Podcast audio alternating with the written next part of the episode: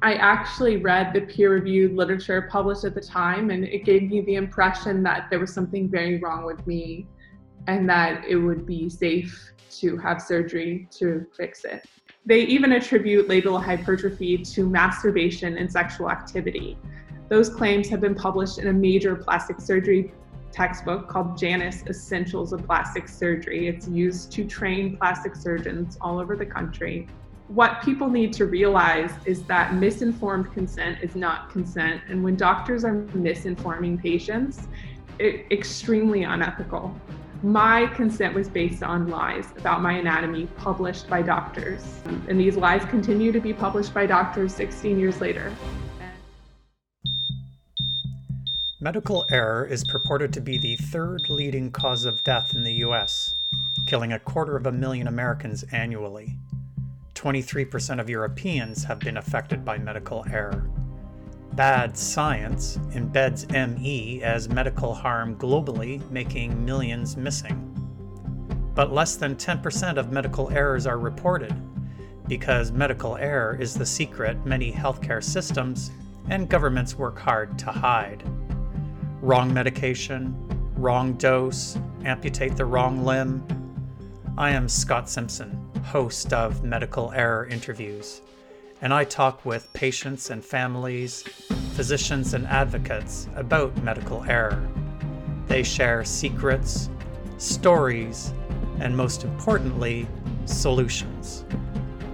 Medical Error Interviews is brought to you by my online counseling service, remediescounseling.com, a safe space for people affected by medical error, chronic illnesses, and other life matters.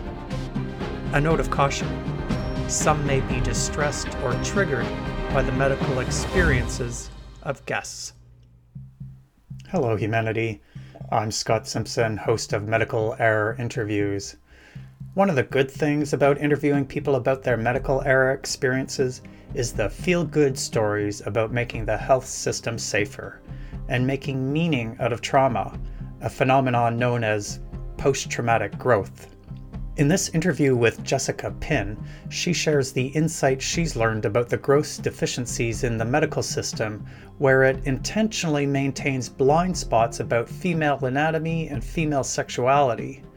A medical system where surgeons are performing procedures on female genitalia with shocking little understanding of the female body. Jessica, the daughter of a surgeon, recounts her own experience receiving a surgical procedure that she did not consent and to which the doctor had no understanding or training. This unwarranted surgery would impact Jessica's intimate relationships, her relationship with her parents, and her relationship with herself.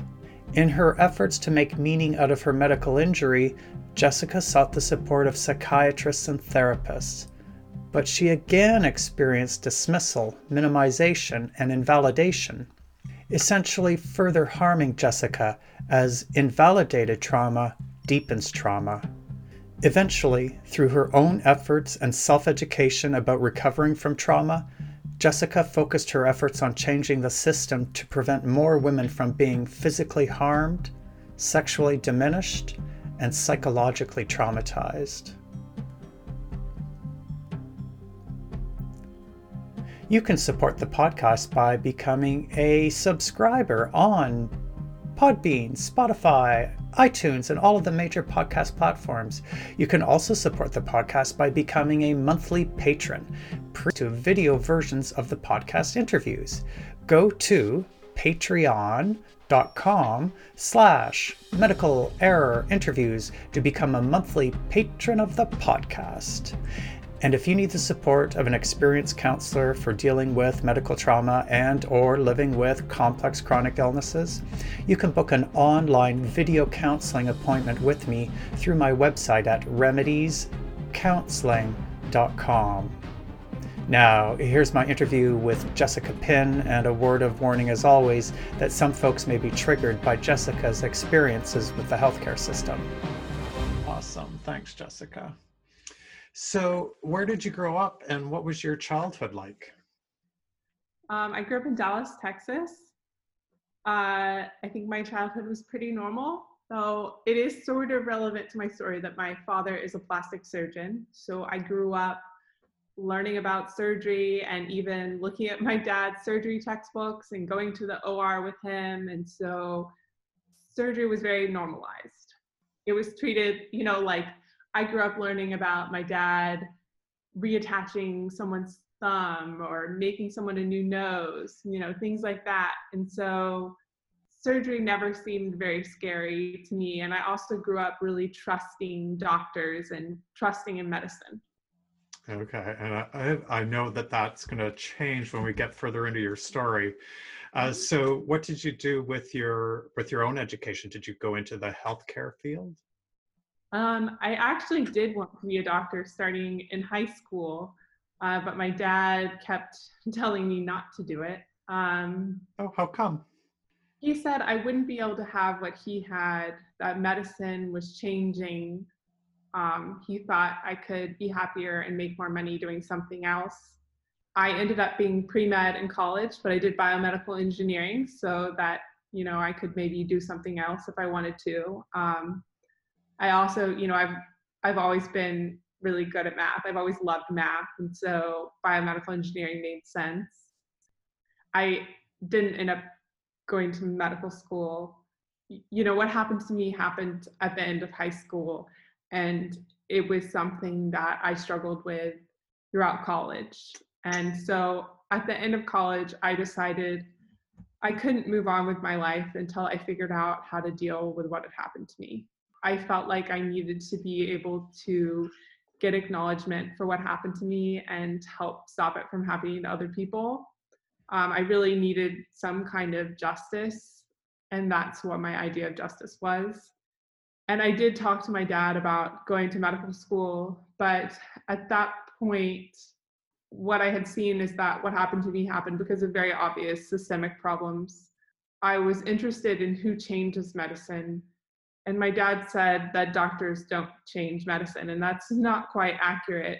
Um, in fact, doctors are really the only people who can change medicine most of the time, though I have been pretty successful um, without an MD. But at this point, I really think an MD would have helped. but maybe I'm learning things that I wouldn't have learned because I don't have the credentials, you know, and because I'm I'm still figuring it out without them. Right. Okay. So let's back up then and Sorry. go back to that's okay to the end of high school. And so what happened there where your life intersected with the healthcare system? When I was 17, I, you know, I hadn't been well educated about my about vulvar anatomy. Um, most women aren't. So at 17, I still didn't know what a clitoris was, and so I googled to find out. And I also ended up Googling other anatomical terms. And that was the first time that I learned what a vulva was or what labia minora were. So I don't know if maybe I need to explain. Sure, yeah. The labia minora are the lips surrounding the vagina. And hopefully everyone knows what the clitoris is, but it's the primary organ of female sexual response, basically at the top of the vulva. And hopefully everyone knows that, but at 17, I didn't. And so I was trying to learn, and in the process of Googling these anatomical terms for female anatomy, I was bombarded with advertisements for labiaplasty and with labiaplasty surgeons' websites and labiaplasty information websites that had false information about causes of labial hypertrophy and about I actually read the peer reviewed literature published at the time, and it gave me the impression that there was something very wrong with me and that it would be safe to have surgery to fix it. Uh, um, okay, so it sounds like they were maybe pathologizing normal body appearance. Exactly. Um, to this day, in peer reviewed medical literature, doctors will publish that labial hypertrophy is caused by excess androgens, which is not true, by aging, for which there is no evidence. There is only evidence to the contrary that the labia minora actually shrink with age. They even attribute labial hypertrophy to masturbation and sexual activity. those claims have been published in a major plastic surgery textbook called Janis Essentials of Plastic Surgery. It's used to train plastic surgeons all over the country. Still. Still, yeah. I, I contacted the editor and I, I feel bad for saying anything negative about his textbook because he said he would try and get it changed. But, you know, what people need to realize is that misinformed consent is not consent. And when doctors are misinforming patients, it, extremely unethical, right? So my consent was based on lies about my anatomy published by doctors. Um, and these lies continue to be published by doctors 16 years later. So, why do you think uh, and how did this originate? How did it emerge in the medical field as a problem? In the 19th century, uh, large labia minora were seen as indicative of excess female sexual desire as symptoms of nymphomania. And so they would treat that by amputating them and also sometimes the clitoris as well. Large labia minora were described as deformities um, as early as the 19th century. And I think this is all caused by a fear of female sexuality and taboos surrounding female sexuality. I think that, you know, external female genitals are threatening. it ultimately just has to do with uh, misogyny and repression of female sexuality. This occurs for the same sort of cultural reasons as female genital mutilation.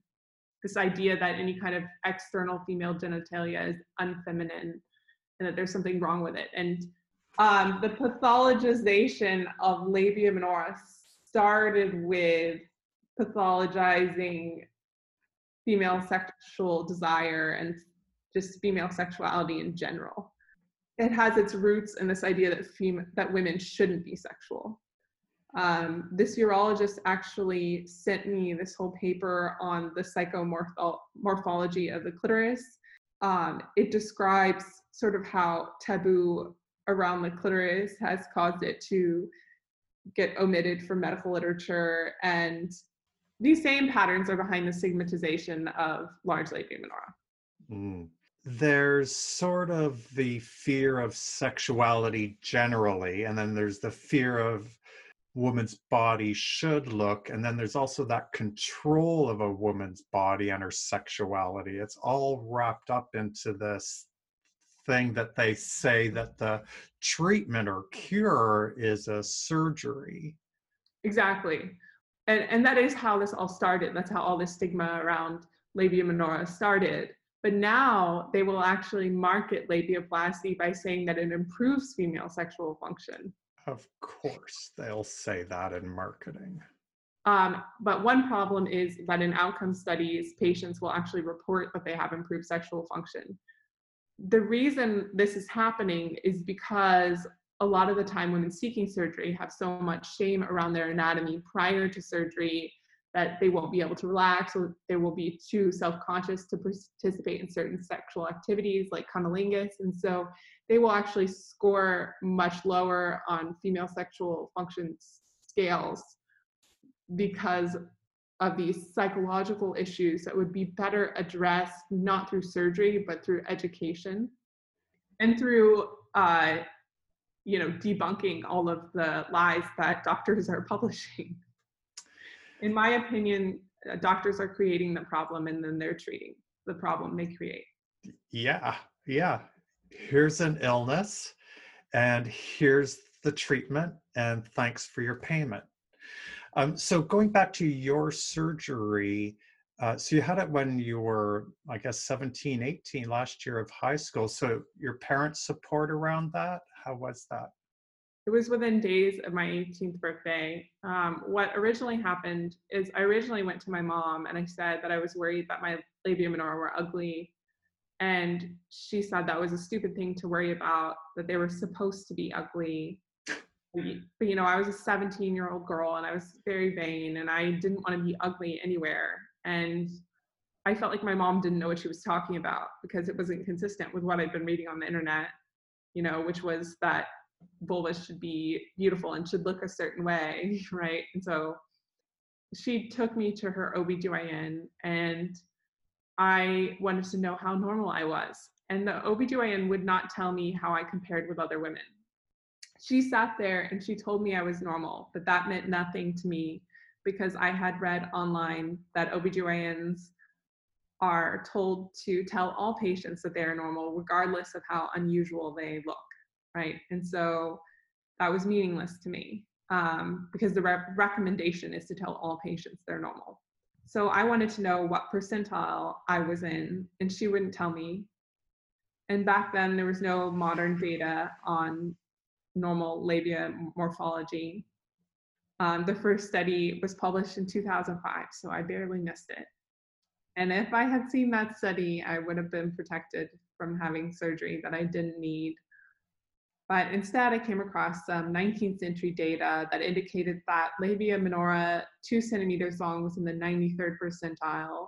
And that coupled with all the stigmatizing false claims about labia minora, like that they're caused by aging and sexual activity and masturbation and excess male hormones, caused me to think that I had something really wrong with me and really embarrassing. And so I was very desperate to fix it, and being told I was normal didn't make any difference. And so what I did is I claimed that they hurt me when I rode my bike. Now, if someone's labia minora really were hurting them when they ride their bikes, um, a new bike seat would be a really sensible solution, not surgery.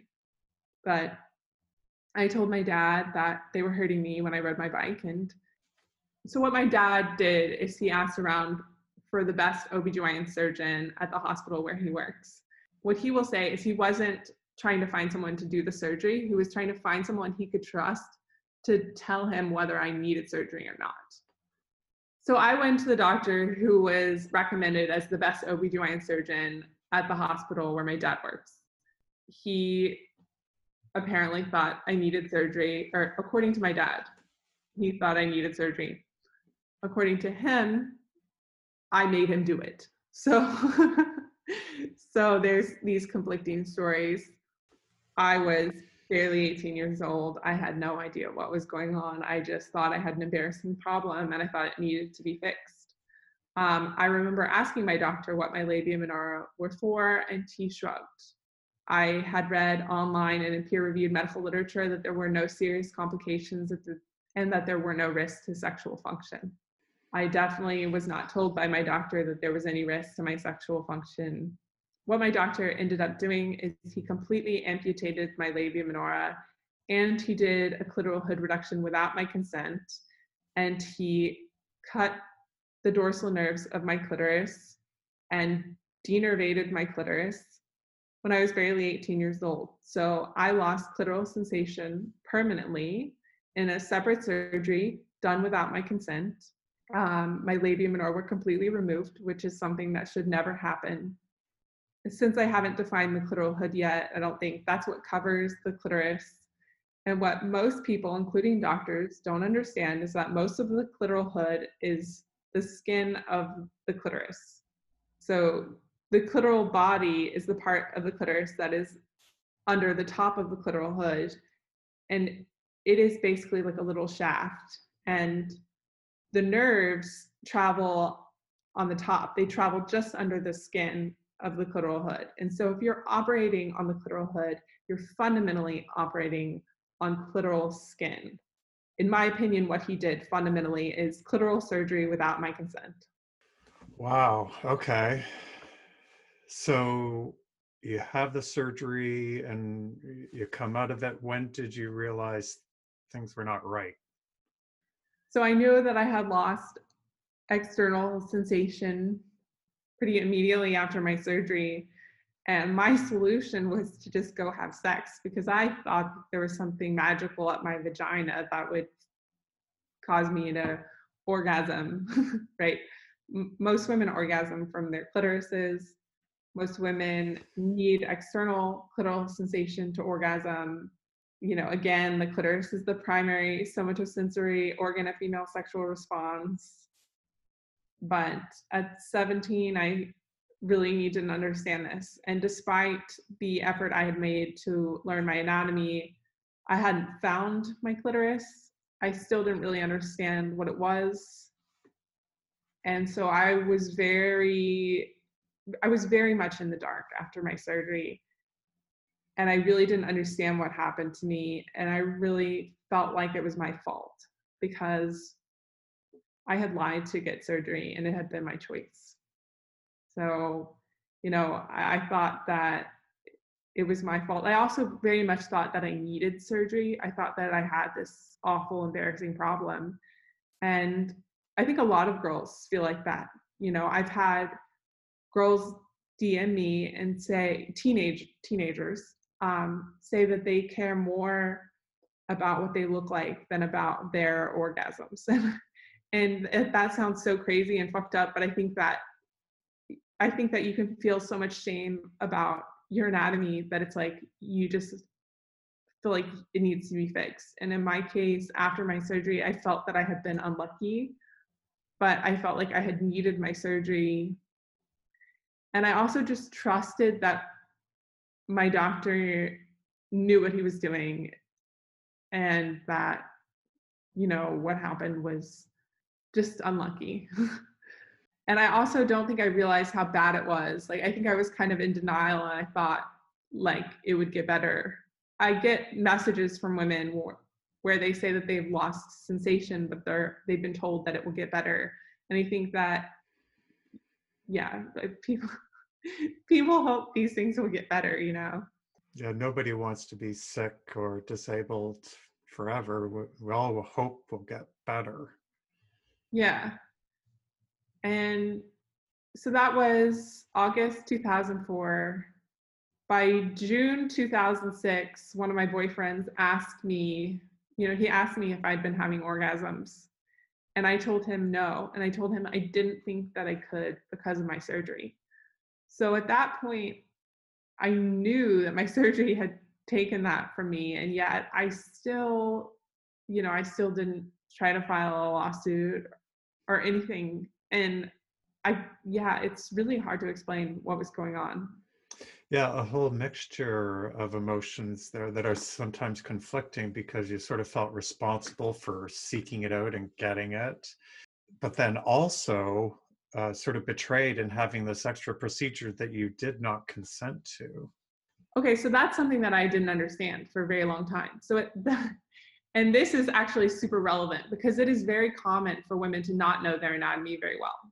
And so what's going on is patients are not being adequately consented, and sometimes these clitoral hood reductions are being done without patient consent. I've heard of this happening in multiple cases from women who have contacted me, and it's incredibly fucked up so I didn't understand that a separate surgery had been done without my consent for years. Because again, I didn't I didn't know where my clitoris was. I didn't know what it was.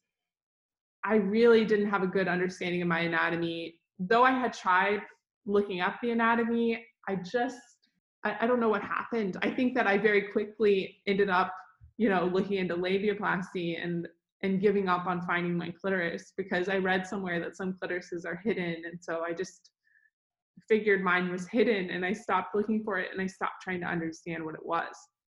So I really had no idea. I didn't know the difference between the labia minora and the clitoral hood. So I didn't understand that anything had been done without my consent. Okay, so when did that realization come along? Honestly, I was 23 by the time I understood that a clitoral hood reduction had been done without my consent. And it took consulting with a plastic surgeon about a possible repair. Um, and he told me too much of your clitoral hood was removed for me to cre- recreate new labium minora. And so that's when I looked at myself and I realized, oh, yeah, there are scars. And oh, now it makes sense, like why I had lost sensation. Before that, I couldn't explain why I had lost sensation. It didn't make sense. My whole story didn't make sense, you know, and it's very hard to stick up for yourself when you don't understand what's happened. Um, and it's also very hard to stick up for yourself when something is so taboo that you feel like you can't talk about it also, you know, when I first told my parents, that was in 2008, And my dad's response was, I'm sure that didn't happen. And my mom's response was, I told you not to do that. Don't involve your dad. You understand secondary wounding. that didn't happen and it's your fault are secondary wounding statements. You know, these sort of reactions make it very difficult to talk about traumas. Yeah, they deepen the trauma. Yeah. So, you know, it, it was very hard to talk about things. When I first brought it up to my OBGYN, it was my original OBGYN's partner. And it's sad that I was just so trusting that I really believed she would be honest with me. Now it almost seems comical that I expected that. She looked at me and she told me that I looked normal despite my completely amputated labia minora. And she told me my surgery could not have affected my sexual function. That happened. And the OBGYN after her, uh, she said she was horrified that my labia minora were completely amputated, but she also said my surgery could not have affected my sexual function. This was really hard to deal with. So, how did you deal with it? You know, I, I had my life, you know, I had school, I had other things going on. And I think that sometimes we just deal with things because we have to. So, you know, I had all these emotions going on that were hard, but I I also had my life. So, you know, and, and I would deal with it a little bit at a time. I guess the way I dealt with it was by doing my own research into what happened to me because I knew that what I was getting told wasn't true. I, I knew you know, basically I was being confronted with this absurd level of ignorance. Yeah. Uh, and so when did you start to become an advocate? Because that also sounds like a way of dealing with it, processing it, and turning it into meaning. Yeah. So I started wanting to change things in 2010, but I didn't start doing anything publicly until 2018. Okay. So how come the time between what was going through your mind, what was sort of preventing you from jumping in earlier publicly? Well, I never thought that I would have to take anything public. Oh. Uh, that was not something that I wanted to do. Talking about vulvas publicly is kind of, well, I guess like now I do it all the time and it doesn't seem like a big deal.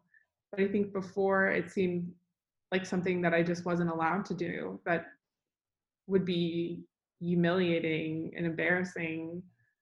Um, I never thought that I could tell anyone what happened to me. You know, when I first posted about the clitoris on my Facebook, I was so anxious. I was so worried about what people would think. Yeah, so I never, I never saw myself doing that. So uh, that that sounds like your first sort of public uh, coming out was a Facebook post? Yes. And how, how was the response to that? Well, actually, it was, I wrote a Medium article on how the innervation of the clitoris was missing from OBGYN literature. And I wrote this after I had gotten an email back from a urologist who told me that she didn't know how to get the anatomy disseminated. She said that the way that information gets disseminated in a specialties literature is it gets published in journals then in textbooks, and then taught in residency programs, and then put on board exams. That that's the process, and it's very slow, which is a problem. That and sounds like said, many years. Yeah, and she said the problem is OBGYN journals are not interested in studies of female genital anatomy.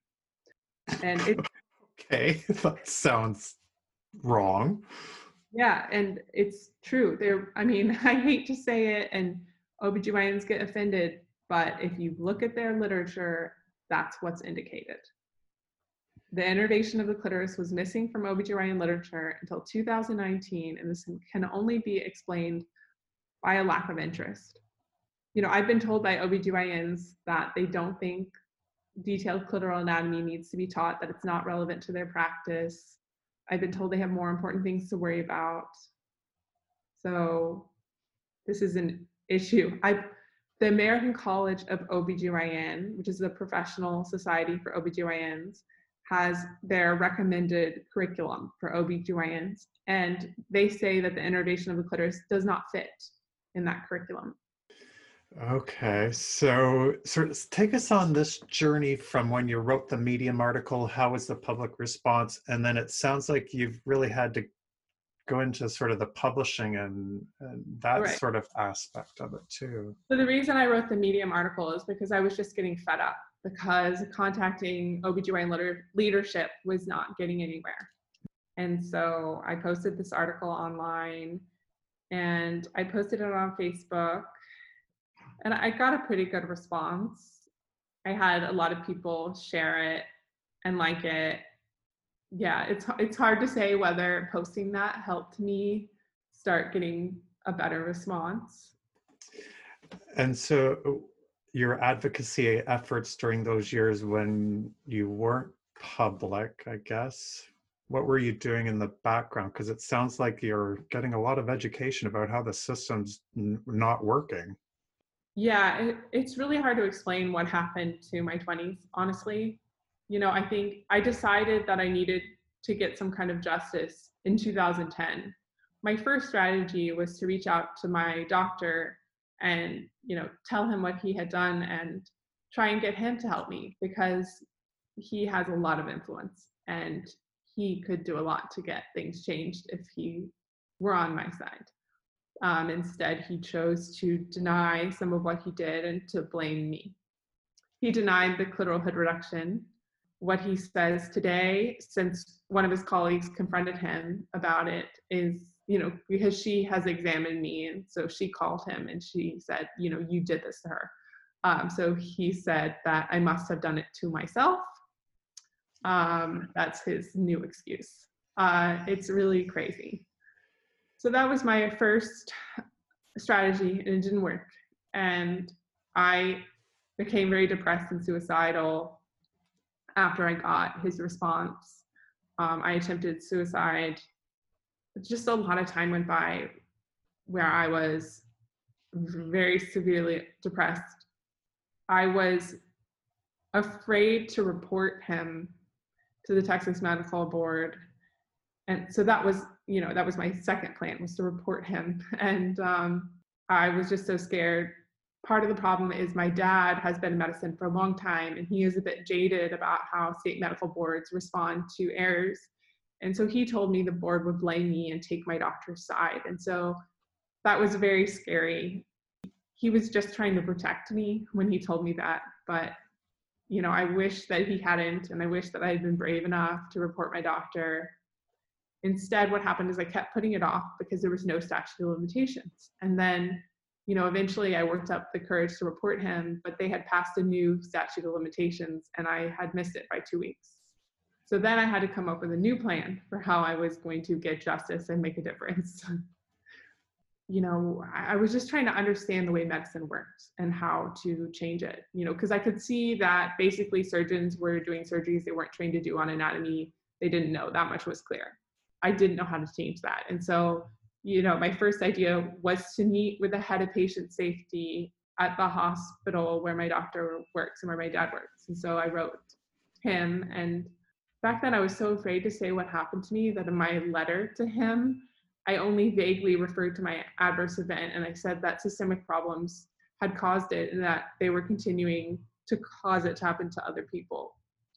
That basically there was this preventable risk created by really obvious systemic problems that could be changed. And so he agreed to meet with me. You know, my plan was to go armed with a bunch of evidence. And so I, you know, I started, I had started writing this paper that would explain everything, that would go over all the literature on vulvar anatomy and, and you know, how inadequately discussed and female genital cosmetic surgery literature, how it wasn't in OBGYN literature, even though OBGYNs are considered qualified to operate on vulvas. Um, I went over just a number of things like how patients weren't being properly consented and uh, it was a very, it, it got very long. And my plan was to take it with me as a reference because I think I was just so afraid of being discredited because I'd been told things were all in my head, that it was crazy, that it was wrong, right? anyway, so that was my plan. And what ended up happening is I chickened out and I basically ghosted this guy. like, so he wanted to meet with me, and I was like, oh shit. And I was afraid, and I didn't. And I didn't meet with the head of patient safety at that hospital until 2018. So seven years went by, and it was so hard because you know, back in 2011, when I was afraid to meet with this guy, I, you know, I had a psychiatrist and I tried seeing therapists. What my psychiatrist said to me was that I wasn't dealing with what happened to me well because I'd never gotten over things that something that happened when I was 15, which was totally irrelevant. That's another secondary wounding thing when you tell someone that they're not dealing with something well. It felt like nobody understood how I needed justice. I needed, and to me, justice is acknowledgement for what happened to me and something done to prevent it from happening to others. And they have done research, and that is what most victims of medical errors need, or at least that's what helps them move on and be okay. So that's what I felt I wanted. Um, and I really felt that if my injury could translate into better care for other women, it would help make it more positive for me. And I explained that to my psychiatrist. I said I was trying to make the meaning positive, and he told me I couldn't. And I remember hearing that from him was very discouraging. And so we got in a big argument, and I stopped seeing him. And I tried going to other therapists. You know, other therapists would ask me questions like, Why do you need justice? And why are you doing this? And I just felt crazy. Like, and no one ever said, I'm sorry that happened to you. No one ever said that. And that was really hard. You know, there are documents on my computer where I talk about how hard it is for me to like because I'm trying to make sense of it. Like why is it so hard for me to talk about what happened to me and you know, for me it was like I had this invisible injury and I wish that it had happened to my arm or my leg because if I was missing an arm, it would be totally obvious to everyone and people would be like, oh my God, I'm so sorry, that's awful. But instead, I had this invisible injury and it was like people didn't understand it. It was like they treated it like it was nothing, even though it's so, so significant. And, you know, I had one therapist tell me that I was normal. Like, you know, she was like, you know, you're normal because a lot of women have trouble with sexual function. I'm just like, I am not normal. I was mutilated like this is crazy. That was not reassuring to me at all. So not only is the medical system betraying you but psychologists psychiatrists therapists are also betraying you undermining you invalidating you. Yes. Um, at that time so there was no one like you who helps people deal with medical errors. I couldn't find that when I Googled um, resources for people um, who have been victims of medical errors, all I found was resources for doctors, not for patients. The other thing is, you know, and this may have been impacted by the fact that I was in Dallas, Texas. My therapists were visibly uncomfortable with the subject matter. They would get uncomfortable and change the topic. so I was there to get help with dealing with this trauma of my surgery and they wanted to talk about my mother or just you know other random things. And it was frustrating because i needed to figure out how i would deal with like having my genitals harmed. And they weren't comfortable talking about that. And so that was hard. And i remember being very frustrated because I felt like, you know, for other things, they're like trained to know how to help people. And I did a lot of my own research. I did a lot of my own research on resilience and I did research on, you know, how patients deal with amputations and did a lot of research on how women cope with rapes. Um, that was pretty helpful for me. But my experiences with therapists were really unhelpful. And I, if I could go back in time, I wouldn't see any therapists. But it's hard because, like, hindsight is 2020, and now I can look back, I can, can see, oh, that led to a poor outcome. But at the time, you know, I kept trying to see therapists. I must have seen at least seven, maybe 10. I saw a bunch. It made sense to keep trying that because everyone thinks like if you're dealing with a trauma, the answer is to go get professional help. But it wasn't helpful. Yeah, there's uh, just like the whole medical system, a, a lot of the medical system is, is good. You know, you have a broken arm and they're probably going to treat you well. But if you have something that's medically marginalized, then it's a whole other medical system and you're marginalized and the, the quality of service is just not there and the rate of harm is much higher.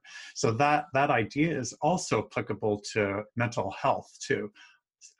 Lots of mental health is helpful but there's a chunk where if your illness is medically marginalized or they're ignorant about it then as you discovered they're not helpful and sometimes can be unhelpful. Yeah like at my last appointment with one therapist she said that maybe I should see a psychiatrist instead because she had never understood what happened to me. so one problem I think was back then I wasn't as good at explaining it. I see this when I interact with other women who have been similarly similarly harmed. Sometimes they'll send me just very long messages where they sort of get into so much detail that it's difficult to figure out what they're saying and i think that that's sort of what was going on with me like maybe i was just sort of overloading them with information instead of just like breaking it down as you know a surgery was done without my consent my nerves got cut the end. Instead of mm-hmm. like going on and on and on and i think that would make it confusing. That's their job to help you clarify your thoughts and feelings. So I, am going to leave that on them, the therapists. Um, but when you did your own research about resiliency and recovering from trauma, uh, what did you learn? So, it's sort of for the people who are listening, what's one skill that you took away from that that you found helpful?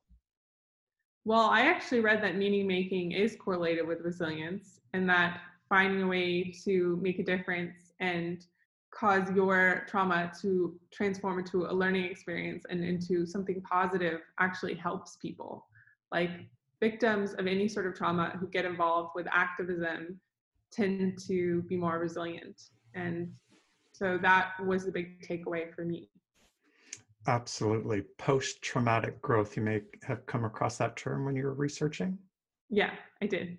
Yeah, uh, it sounds very much like that's what you're experiencing now with your advocacy and awareness and putting a lot of your time and energy into making meaning because we are meaning making machines. It is almost impossible not to observe something and try to attach meaning to it. Yeah, I just, you know, the fundamental thing is I think that medical errors should all be considered opportunities to learn. And one problem in medicine is how medicine doesn't isn't really designed to learn from mistakes. And that's been the most disturbing part of this whole experience. You know practically nothing changed between the time of my surgery and 14 years later when i started speaking up. And that's a bit crazy to me you know like why are these why is it taking me to change these problems? Medicine should be designed so these problems can correct themselves and so that you know doctors are more incentivized to help solve these problems. But often errors don't even get acknowledged and there's a lack of incentive to solve systemic problems that make error predictable. Yeah absolutely. Yeah it's like you say it seems obvious that it should be a self-correcting system but it's not. It's a protect the doctors circle the white coated wagons and bring in the lawyers. Yeah, but in this case, it's so simple. Like surgeons operating on vulvas just need to be taught better anatomy. It's very simple. And there just needs to be basic training standards like there are for other surgeries. Uh, so, one thing that I've done is I've tried to make it so that surgeons can't get privileges to do labiaplasty unless they've been trained. And I haven't been successful. And the reason why I haven't been successful is because the American Board of OBGYN and the Accreditation Council for Graduate Medical Education tell ambulatory care providers, they tell surgery centers that all OBGYNs are qualified based on residency training alone, despite no training in labiaplasty and despite a lack of adequate education in vulvar anatomy. So these organizations that the public trusts to ensure a high quality of care are not protecting patients at all. Um, and they don't seem incentivized to do so, which is very strange. They are the most responsible for the standard of care, but they are not liable when the standard of care is low. Say that and, again, because that's really important. They are uh, responsible for the standard of care, but they're not responsible for when things go wrong. Uh, so, if you think about who is capable of changing the standard of care, that is professional medical organizations. In OBGYN, that would be the American College of OBGYN, the American Board of OBGYN, and the Accreditation Council of Graduate Medical Education. None of them are held liable when the standard of care itself is negligent. Entities with the power to change this at scale. I mean, if I could get any of these organizations on board with the changes that I am trying to affect, this could change overnight. They have not been cooperative, which is why I took this problem to social media. It's been incredibly frustrating. In my opinion, those organizations should be sued um, when they neglect their mission statements, when they neglect their responsibilities. So basically, there's this there are these open loops. There's no good negative feedback system that motivates change in medicine. Lay people often think that the medical liability system does that, but actually, systemic negligence is, is a defense in court. So, if nobody is trained, if nobody knows the anatomy, you don't have a case. You can't even get, well, a lot of the time, you may not even be able to get a knowledgeable expert witness. I personally didn't pursue litigation, but I have heard stories from other women who have difficulty getting lawyers to take their cases, and even in the craziest instances. So there's one woman who I really need to win because she stands the best chance because her surgery was not cosmetic, it was a repair after sexual assault. So I'm really hoping the jury will be a lot more sympathetic. So, what's next for you in terms of advocacy? You seem to have a really good realization of what you're up against in terms of these uh, institutions and how they're not taking responsibility for the change that needs to happen. You know, I tend to just try and grow my voice as much as possible. I try to grow my online presence, and I think that helps. You know, I just go after one textbook at a time and you know, I have, it seems like the more I change, the easier it is for me to get people to change because I can email them and I can say, look at all these other people I've gotten to agree to change. And so then that creates this sort of peer pressure. And so then people are more willing to just sort of fall in line. At this point, I've gotten 18 textbooks to agree to change. I've also, you know, I got an anatomy app to get updated. I um, I got Medscape and UpToDate to agree to change their content, and I also got Lippincott, who makes the posters in clinics, to agree to change those. Wow, that's those are huge accomplishments. Yeah, well, we'll see. It, it's so hard to know like how things will turn out until they actually get published you know? So i'll know that i've been successful when i'm in a doctor's office and i see a poster on the wall that doesn't omit vulvar anatomy right? Right now the posters on the walls in clinics the male reproductive anatomy poster has over twice as many labels even though female reproductive anatomy is more complicated. And though there is super super detailed anatomy for the penis there's only surface level anatomy for the vulva yeah, I'm sure nobody is surprised by the bias towards males being getting more and better care and more research on our bodies.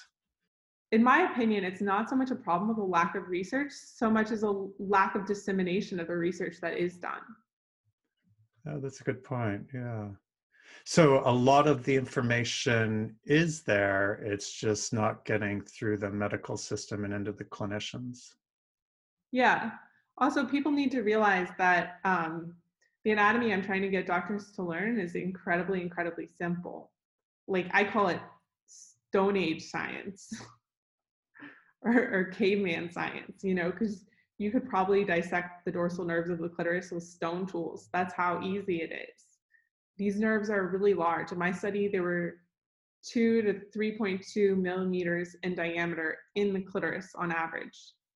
It's really crazy to leave them out, especially when you think of how detailed anatomy is for other parts of the body and how advanced medicine and science are.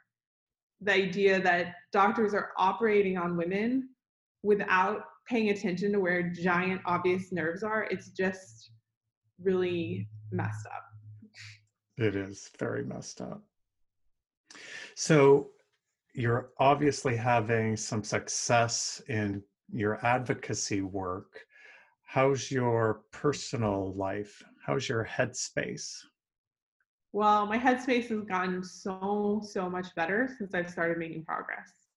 You know, for years, honestly, I was really depressed, and that's how it took me so long to start doing anything effective. You know, in the old days, I would just get so afraid and I also would give up too easily. Like I sent out a few emails and when I didn't get responses, I just got depressed. and for all I know, those doctors didn't even see my emails. I had to learn to be more tolerant of failure. And that was really hard. I mean, honestly, when I first started, I got so angry. And part of the problem is I was so afraid of failing. And it was like I saw, I had one plan for how I would change things. And so I saw like only one door. And so I just kept putting it off and putting it off. I just had this one plan to meet with the head of patient safety. And that was the only door I saw. But really, there were tons of doors. And that door didn't even end up working out. But others did. And so eventually I just had to say, fuck it, and start doing anything I could come up with to do and I've made a lot of mistakes. I've made enemies. you know, I have haters, but I have also made a difference. And so that's been really great for me. But it's been super hard because in the beginning, you know, so I would just put this off and put this off because I was so afraid to fail because I thought, you know, I had to succeed or I didn't know what I would do. Like I didn't know what I would do if I wasn't able to change things and so I would just procrastinate. And I guess part of that was because I had a bit of a fixed mindset. I don't know if you're familiar with like mindset science. Mm-hmm. I was just so afraid. And but part of the problem is because like when people tell me that they don't want to teach this anatomy or they don't want to make sure that doctors are trained to do these surgeries, it makes me feel worthless. Because in my opinion, when doctors make decisions to do surgery they're not trained to do on anatomy, they don't know they're treating patients as worthless. And when they look the other way, when their colleagues are doing that, they're treating patients as worthless. And so I have felt sort of treated like I am worthless, like I am not, like I don't matter enough for my injury to even be worth preventing. And I think that that's been sort of painful. Like every time, you know, like I've had OBGYNs tell me to my face that they don't think OBGYNs should have to learn the innervation of the clitoris. And to me, that's like telling me to my face that they think that my injury is acceptable. And that's like so invalidating to my worth and dignity. It's hard to explain. And so that's been, that was the most painful part of my activism and that has gotten a lot better as I've been able to make an impact. So every time I'm able to make an impact, I feel more like I matter and like it's does this make sense? Absolutely, yeah. Like I think, you know, I think I said before, but I think it's an affront to the dignity of patients when medicine doesn't learn from mistakes. And so when I'm able to make medicine effectively learn from what happened to me, I feel I regained dignity for myself and I feel better about everything. All right. So when you affect change, it, it impacts your self esteem, self confidence, how you feel about yourself. Just backing up a wee bit to when you get triggered, when a OBGYN refuses to acknowledge your injury or that it could be an injury for other women. What can you say to yourself they don't in that refuse moment? To acknowledge my injury, they say, "Oh, I'm sorry that happened to you," but they refuse to help do anything to stop it from happening to others. Okay. And they tell me that it's just not that they have more important issues to worry about. And so when they say that, they're saying they're willing to let what happened to me continue to happen to other people. Yeah, that that's honestly been the most painful thing. And and that was the most traumatic part of my injury. It wasn't what happened. It was knowing just how predictable and preventable it was. You know, so I was sitting there knowing that people would continue to get harmed like I was because no learning was taking place. And I also knew that many were harmed before me for the same reason. Uh, so when you're triggered by an OBGYN who says it's not important enough for me to look into, consider, work on, what could you say to yourself in that moment which would counter the negative feelings that you feel in that moment? Um, well, I think that just understanding how much bias there is i think you know it's painful for so doctors have so much of their identity and self-worth tied up in their credentials and in their education. And i think it's painful for them to acknowledge that it might be inadequate. And so that's where a lot of the resistance comes from. And i think also it's painful for doctors to ever have to recognize that maybe they have been practicing irresponsibly and maybe they've been putting patients at risk. I think that's you know a really hard thing for anyone to want to admit to themselves. And so basically there are these psychological barriers for them that get in the way of them wanting to speak up or help do anything about it they also i think just get really uncomfortable saying anything negative about their profession. They get really uncomfortable saying anything negative about their professional organizations. A lot of them don't feel empowered to change anything. And so i think that that also gets in the way. So they'll rationalize that there's no problem because see you know they'll see it as too difficult to try and confront. I don't yeah. know if that makes sense Yep, absolutely. It's all it's multifactorial what the why they don't make change. So if folks wanted to connect with you on social media, how would they do that? Um, so I am Mediclit on Twitter. And how do you spell that? M E D I C L I T. That's your Twitter handle. Yeah. And on Instagram, I'm Jessica underscore and underscore pin, P I N. Jessica underscore and A N D? And. Ann is my middle name, A N N. A N N underscore pin. Awesome. Well, thanks for sharing your story and and all of the advocacy efforts that you're doing, it really sounds like you're starting to make inroads into a place that doesn't really allow a lot of inroads in. Yeah. Yeah. And I really do think the problem is so much bigger than just this. Like, I, I realize that there's all this stigma that makes care for vulvas especially poor, but I think the problem where medicine isn't designed to learn from errors is a much bigger problem that is likely affecting patient safety in many other ways. Absolutely. Could not have summed everything up better. Thank you, Jessica. Have a good day. Okay, thank you. Well, a big thank you to Jessica for sharing not only her experiences, but for her efforts in getting the medical textbooks changed and updated to reflect the reality of the female body and female sexuality. Thanks for listening to the podcast. Be kind to yourself, be kind to others. You can support the podcast by becoming a subscriber on Podbean, Spotify, iTunes, and all of the major podcast platforms. You can also support the podcast by becoming a monthly patron to video versions of the podcast interviews. Go to patreon.com slash medical error interviews to become a monthly patron of the podcast.